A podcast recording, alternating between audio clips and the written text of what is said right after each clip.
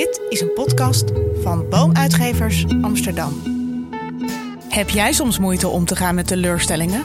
Ervaar je te veel stress? Of loop je aan tegen problemen in relaties met je geliefde, je collega's of je baas?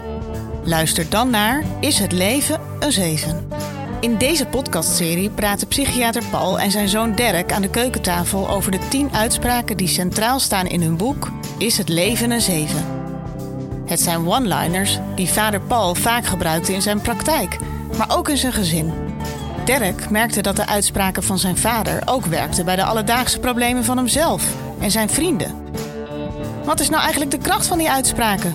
En hoe werkt het in de praktijk voor Dirk en Paul? En hoe kan het jou helpen in je dagelijks functioneren? Luister mee en verrijk je psychologische gereedschapskist. Dit is de podcast Is het leven een zeven?